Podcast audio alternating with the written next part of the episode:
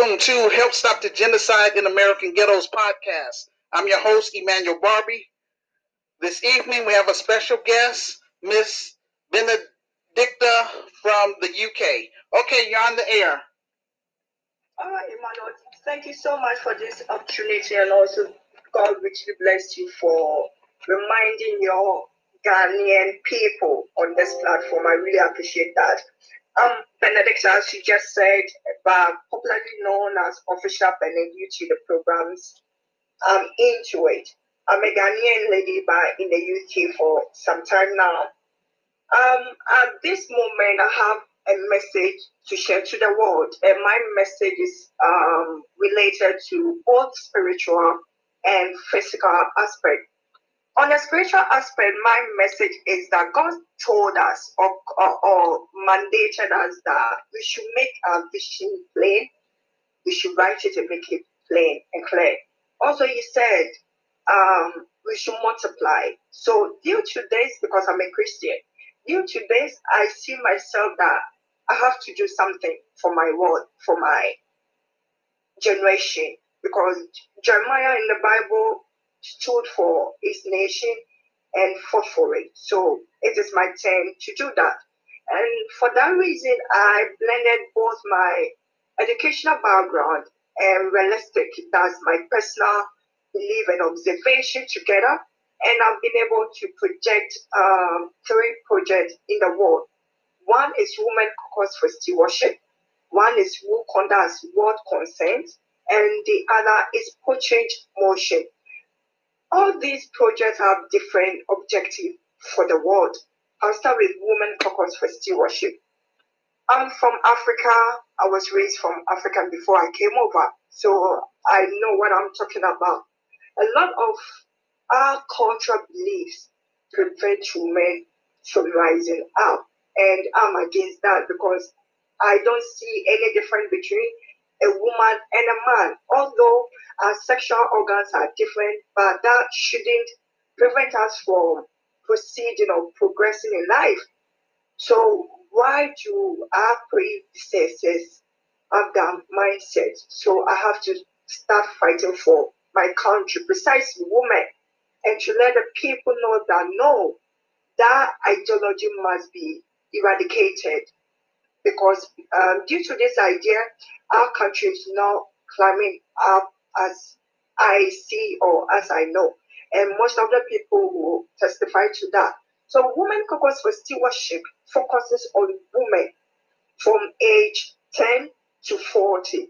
And their mission and aims for this is to educate and empower women all over the world on political, um, legal, business, and educational aspect. Why these areas of focus? Yes, we cannot educate somebody without giving that person financial support because as we know we are humans and we cannot live without money.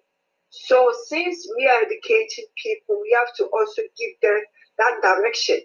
And you cannot proceed in life without knowing your left and right meaning you without you knowing what is right and what is wrong and that falls under the legal aspect I've read politics and I've read international law, so I know the difference between this or the lacuna find between these areas that needs to be installed in our generation. So Women Caucus for Stewardship is aiming towards that direction for women. And that is all over the world, not only Ghana, all over the world. Next to Portrait Motion, Coaching motion stands for positive change motion. Why positive change motion? Somebody will ask official Bene. Yeah, um, to me, and I don't know what others will perceive, to me, there are a lot of social issues we need to be corrected. Social issues like marriage, courtship, relationship, um, religion, politics, business, like societal issues, rape, cultural beliefs, we, we need to polish up. We need to blend these ideas into our modern world because uh, you can testify that we are in a modern world, but there are a lot of forces in our generation. Why the reason? So Pocha in Motion stands for that. And the focus for Pocha in Motion is on the youth because I believe that the world belongs to youth and not elderly people anymore because they have done their part and we need to continue. So therefore, I have to start now. I have to educate the youth by interviewing people uh, like counselors, pastors, bishops, like those who have gained experience in life to share their ideas and lessons to us so that we can blend their ideas into ours and life can be better off for us. What concern is just um, project I just initiated recently, I think almost a month ago. And I had this project through this pandemic crisis, COVID 19. Unfortunately, we've lost a lot of souls, we've lost jobs, we've lost um, a lot of things. And that has created even enmity between some families because you cannot go closer to your family who are far from you. Um, quarantine issues and a lot, wearing of masks and um, social distancing. But my question is, are we comfortable with all these measures? Can these measures make our lives easy? Can we still abide to these measures till the end of our lives? No, to me, no. Why no? Because we can do extremely better than this. We can provide um, measures like maybe, for, for instance, deodorant, um, cream, um, material things that will help us live a better life, even though we are in COVID 19. And also, another idea I had behind this project is that although we've had COVID 19 at this time, we don't know the future. And supposing if we've had this organization or organization like this in our midst, we wouldn't have lost a lot of souls. So therefore, what concern is comprising of medical workers, legal people, politicians, media people.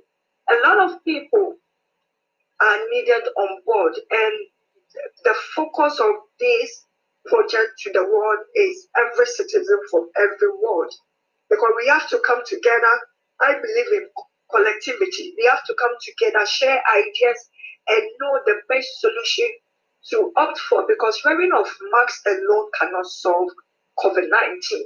And aside that, too, we cannot predict the future.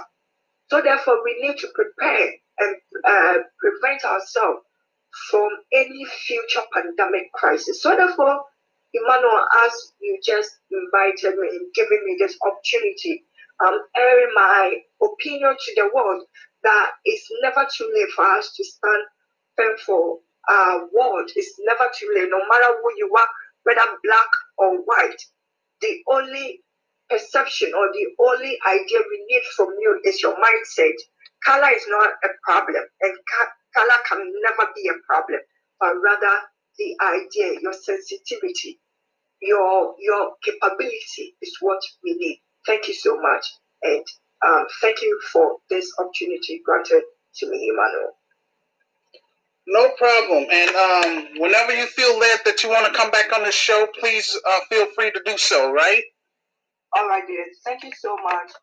Okay, now that's going to conclude the show for this evening.